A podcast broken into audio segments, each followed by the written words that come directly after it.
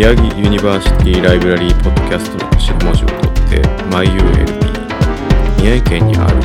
宮城大学の学術情報センターいわゆる大学図書館からお送りしています。ナビゲーターの小川直人です。このプログラムは大学という場での知的営みを優しく時には少し斜めの角度からお伝えするものです。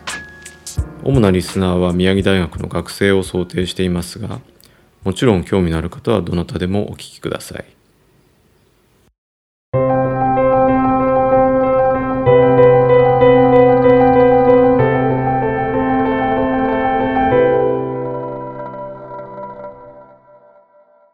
今回の MyULP は、えー、ゲストをまたお迎えしております、えー、それも宮城大学の外からお迎えしております。まずはじめにですね、えーと、この、えー、MyULP に先立ちましてあの宮城大学図書館では6限の図書館という、えー、イベントを続けておりました。あのコロナ禍になる前にはですね、えー、6限つまりまあ放課後の時間にあの大学図書館を、まあ、舞台に、えー、レクチャーですとか上映会をやってきているわけですけれどもあのこのコロナ禍によってですね学外の方にまあ、入っていただくことができないということもありましてしばらくお休みして、えー、おりました。で今日あの収録している日は2022年の10月7日なんですけれどもさまざまな偶然が重なってですね久々にやってみようということで、えー、6限の図書館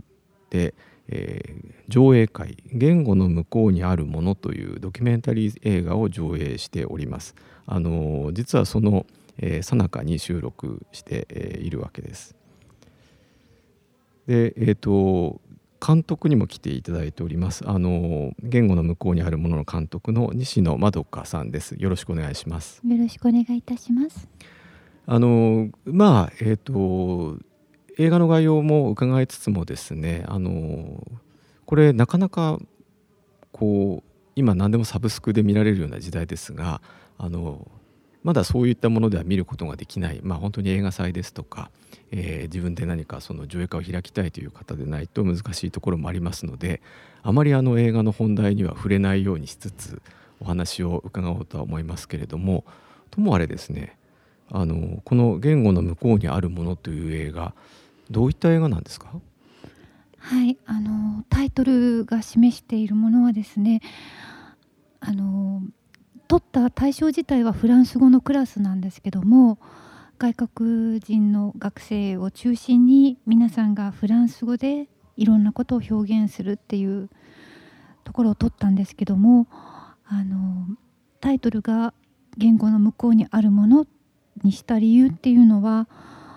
あの私自身がフランス語を全く喋れない状態でフランスに行って出会う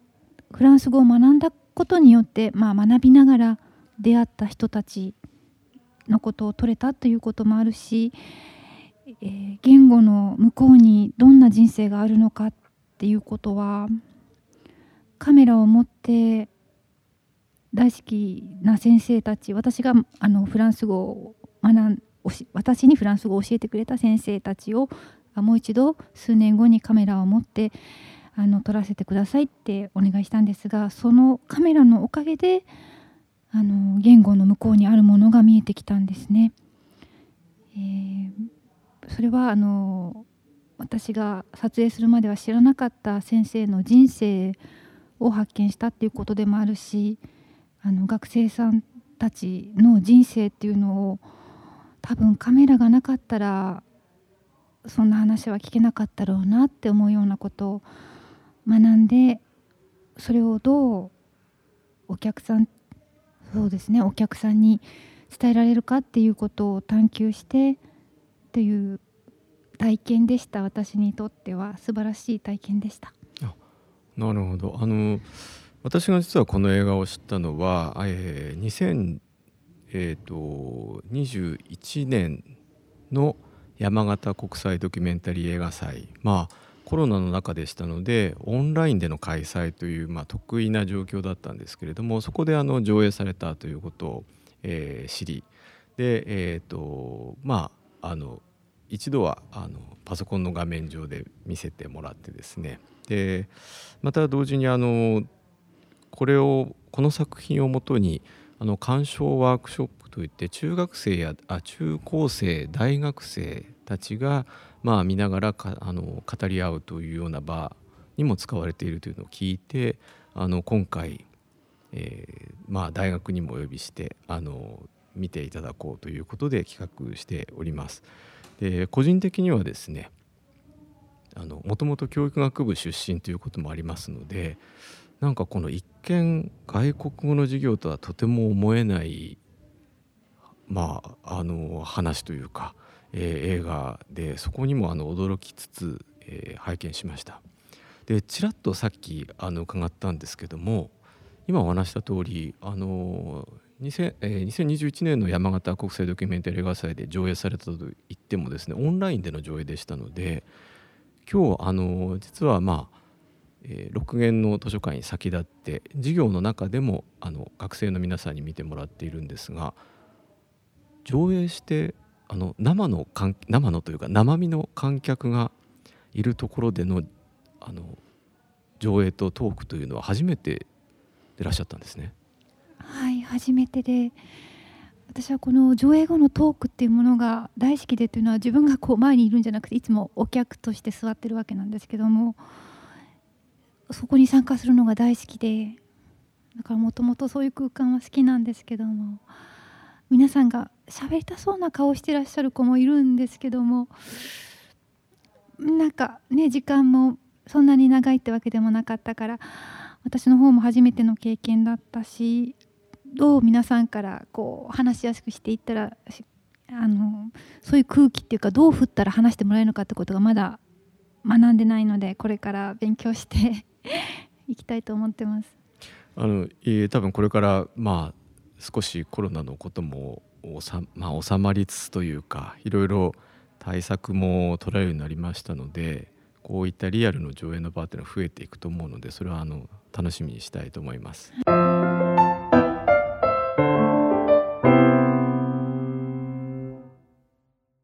えーと、というわけなのでちょっとそのあんまり映画の本題に入ってしまうとですね映画を見る楽しみが半減しちゃうということなので今日はあの少しその手前の話を伺いたいんですけどもあのこれちょっといやまあ偶然というか事前にあのお目にかかった時に聞いてあまりにも面白かったのでぜひというふうにお願いしているんですがどういうきっかけで映画を撮られることになったんですか？という質問ですね。あのこの映画というよりもまあなぜ映画を撮るあの映画監督になったというかドキュメンタリー映画作家になったかというようなお話なんですけれどもそうですねあの差し支えない範囲で構いません。あの人の歩みはそれぞれでこうゆっくりな方なんですね私は。でこう大変、まあ、そんなにあの若い頃から頑張ってらっしゃる方もいると思うんですけど私は割とずっと人生何をしたらいいのか 探し求めてる感じの人間でしてもともとは演劇をやっていたんですね。あじゃあ、はい、その必ずしも映画作家になりたいと思っていたっていうわけでもないんですね。ではなくてあのえっ、ー、と映画が生まれたのはおそらくフランスだろうと、まあ、エジソンとルミエールとこうね、はい、あの同時進行で頑張ってらしたわけですけどお客さんにお金を払ってもらって上映したのは、まあ、フランスのルミエール兄弟ということであのたまたまなんです。私は演劇を学ぼうと思ってフランスに行ったけどもなんか映画に出会ってしまったんですよ。そのやっぱ映画の熱っていうのがすごくあったんだと思いますねフランスに。はい、それでその何かこうじゃあフランスに留学して映画を学ぼうというふうにするといったわけでもないんですね。はいあの私はあの一度あの演劇をやってる時にフランスに留学したいと思ったことがあったんですねなんかフランス人の講師がいて。はいはい、であのフランス語の教科書を買ってきて1から学ぶ0から学ぶフランス語みたいな。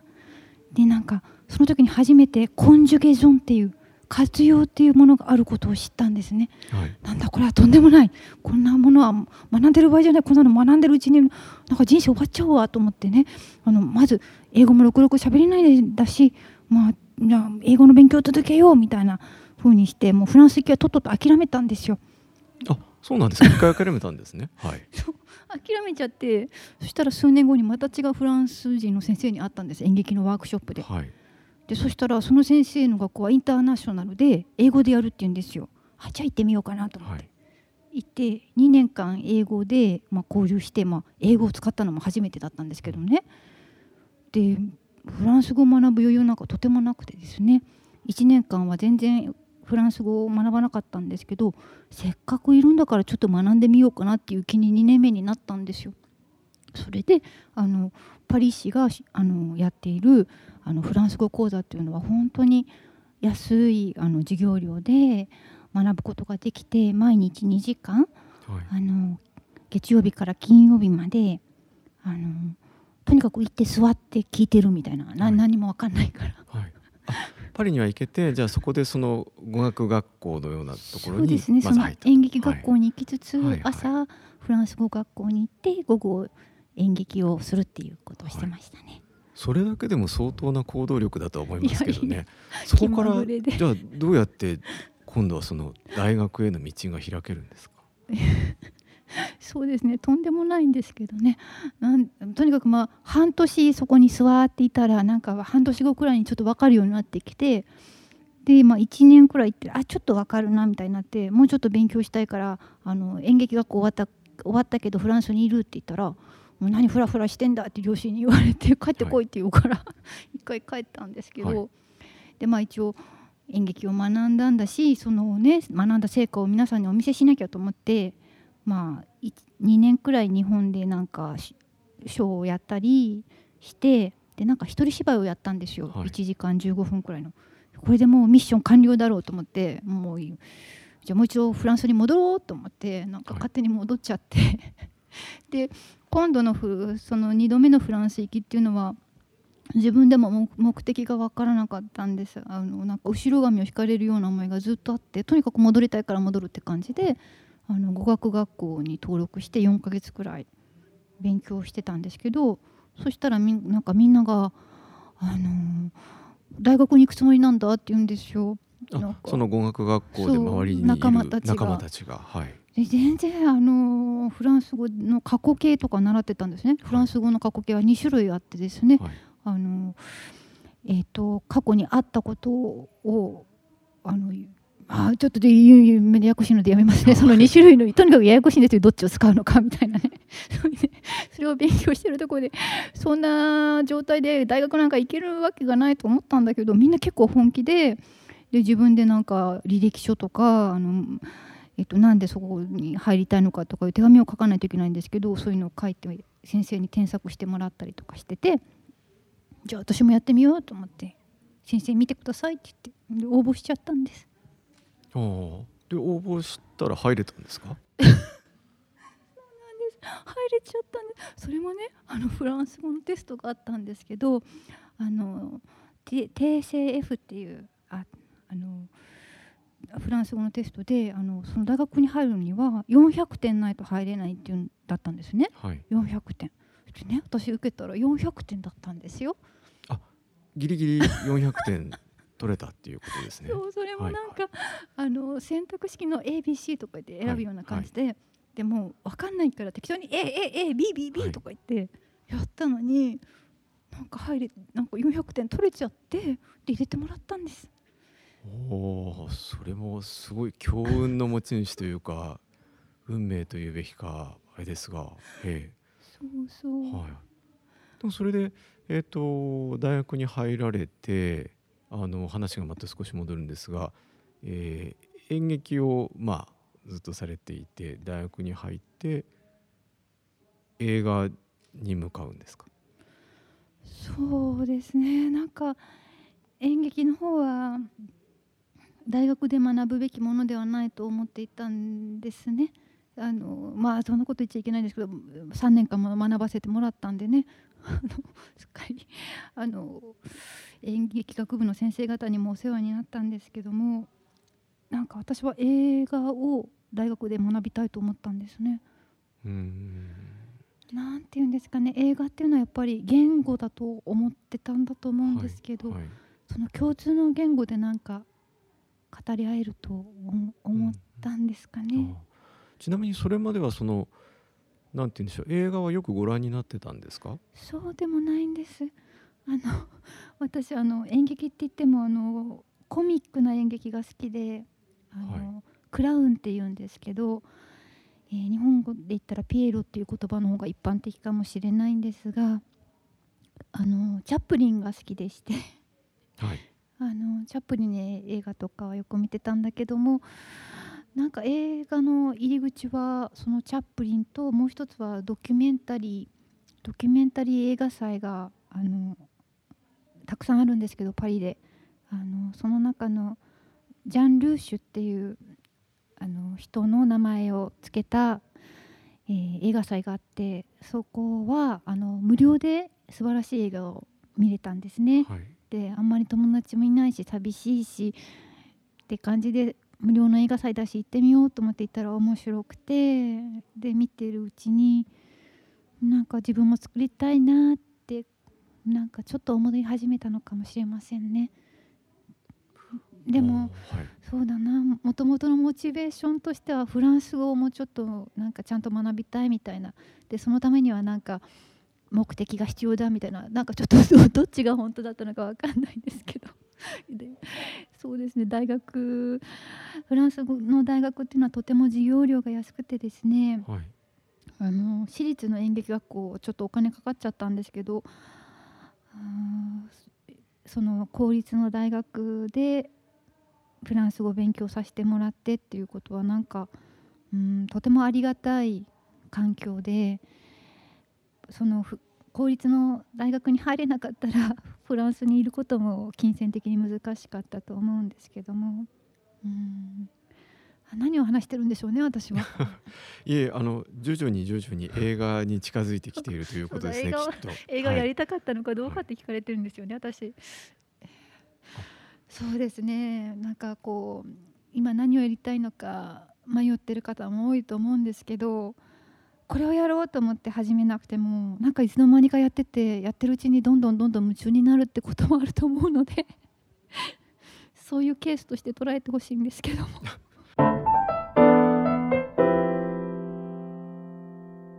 この言語の向こうにあるものは、えー、第1作ですか？えー、っと正確に言うと2作目で作目、ね、1作目は34分の短編で、はいそれも2回の撮影で作った映画なんです。はい、でそうですね。ああのアニメーションもアニメーションとドキュメンタリーを混ぜるっていうのがちょっと実験的な作品なんですけども、はい、あの私はお人形も好きでそのクラウンをやってた時にお人形でショーをしたりもしてたのであ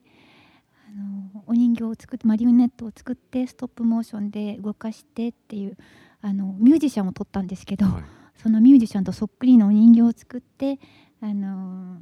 なんだろうな とにかくそのミュージシャンっていうのがものすごい面白い人で素晴らしい人だったんでなんかその人を撮ってるだけでは自分のなんだろうクリエイティビティっていうかそういうのがないっていうかもうその人が全部作ってるからそういうわけでなんかこうアニメーションを作ることになったんですそれは。なるほど、はい、そうするとじゃあその第1作目の短編というのはこうかなり実験的だしご自身にとっても、まあまだまだ手探りというか修作的なところがあったというそうですね。でもあのその人本当に素敵なあったかい人でもう200%受け入れてくれたんですよカメラを。はい、でその人を撮らせてもらったっていうことが多分私がこれから映画を続けていく上でとても大事なことでこんなに受け入れてもらった体験うん作品が終わってからもずっと友達でいてくれてうんなんだろうな。私はその人から映画を学んだと思います。で、はい、じゃあそれを経てそのまあ何事もあの一回作って終わるっていう方は結構いると思うんで映画でもまあ何でもそうですけど、あのちゃんと2作目まで作ればですね十分作家だと思うんですがこの2作目のその言語の向こうにあるものというのも、まあ、あの先ほどおっしゃっていたように、えー、ご自身がその学ばれた、まあ、クラスというか先生を取ったという点ではじゃあその本当にこう被写体との関係というかなんか被写体の思いが作品へ結びついたというようなものなんでしょうか？そうですねこの2作目の「言語の向こうにあるもの」も本当に素晴らしい出会いでやっぱりこの出会いもずっと人生を私の人生を励ましてくれるっていうものでうん私なかなかあの人にそういうふうに出会うってどうやってそういうふうに出会ってるのか分かんなかったんですけど本当に何なんでしょうねあのカメラっていうのは言い訳でしかないと思うんですよ人に近づくっていうか何ていうのか。だけどそのカメラのおかげで、うん、こんなに心を開いて仲良くなってっていうのはそれはやっぱりカメラっていうものが恐ろしいものだからのような気がします。つまり、はい、よっぽどのことじゃないと撮らせてくれないし信用してもらえないしそのお互い大変だなと思う修羅場をくぐり抜けた上での信頼が築けたっていうことが何て言うのか深いところでの成功体験っていうかうんなんか人生において全然成功してないんですけど でもよかったなそういうなんか人間的な成功体験があってと思います。あのそうするとやはりだんだん映画の中映画のあの内容の話に踏み込みたくはなるんですが、うん、どうしても、まあ、あのこういう音声メディアの都合上ですねあまり映画の解説をできないということもありますので、うん、もう一歩だけ進んでですねでもこれその山形国際ドキュメンタリー映画祭は基本的にはあのご自分、まあ、皆さん自身であの応募して、まあ、いくつかのプログラムの中であの選ばれて上映される映画祭なわけですけどもつまりはあの応募されたっていうことですよね？作っただけではなく。そうなんです。あのこの作品私なんか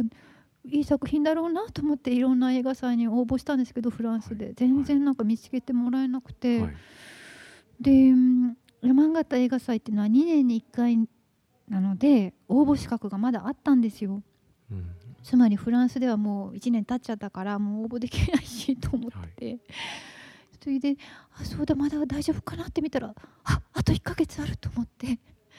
日本語に訳そうと思って頑張って訳して。でもう本当締め切りの日の数時間前にアップロードが完了してもか完了しなかったらどうしようと思ってもう必死でこうインターネット頑張れって応援してたんですけど。はいとあのネットも頑張ったんだと思いますけども、ね、あのじゃあそれでそのまあ実は私もあの時々ですね作品のセレクションに携わっている映画祭なので内実がなんとなくわかるんですがあまたある応募される作品の中から選ばれて、まあ、あの昨年、まあ、2021年のその映画祭で上映、まあ、オンラインでの上映が実現したということですね。はい。はい、ここまで伺うとあの何と言えばいいんでしょうね。これものすごく運の良いと言うべきなのか運を引き寄せるというかあるいはやっぱり人間こうとにかく動いてやってみるものだなっていう気持ちになりながら聞いていたんですけどもなんかご本人はだいぶ謙遜されていますがどうですか？ご自身でそのまあ振り返ってみてもですね今そして今日あのこうしてまあ、えー、宮城大学で実際にあの学生、まあ、若い学生さんたちを前にしてですね見て、えーまあ、上映してであのお話もしていただいたわけですけれどもえー、ぐぐぐっと遡るとそのとりあえずパリに行って語学学校に行ったところからですねこうしてまた大学という場所であの作品を写してお話しされるっていうところは想像してました？そうですねうん私はあのなんか大学が好きなんですね大学っていうか先生たちも好きだしこういう学ぶ環境というのが好きなんですよね。だから嬉しいです。ありがとうございます。あ、いいあのこちらこそありがとうございます。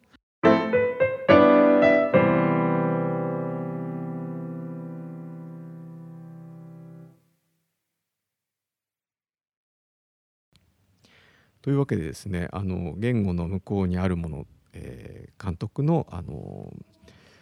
えー、西野まどかさんに来ていただいておりますけれども、えーと、結局はまあちょっと映画の中身の話はですねあのできないままでもあのそこに至る道というのを、えー、短いながら伺ってきました。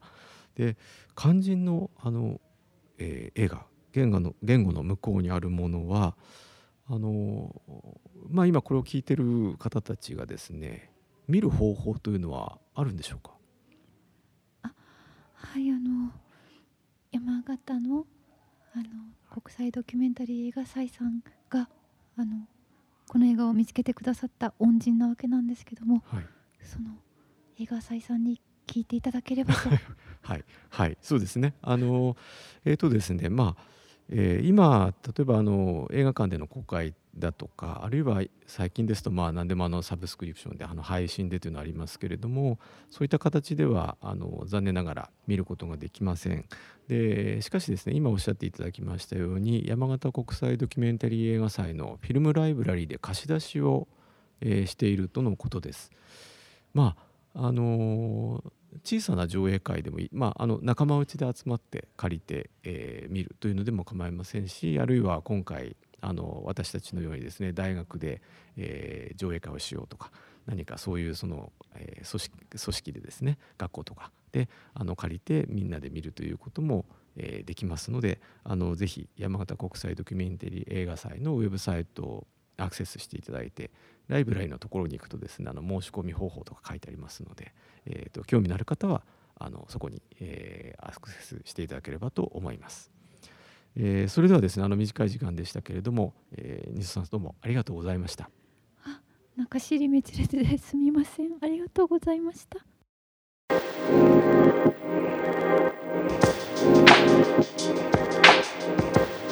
今回の MyULP はいかがでしたでしょう毎月更新を目標にお送りしております質問やリクエストがあれば宮城大学学術情報センターのメールアドレス tosho.myu.ac.jp までご連絡ください。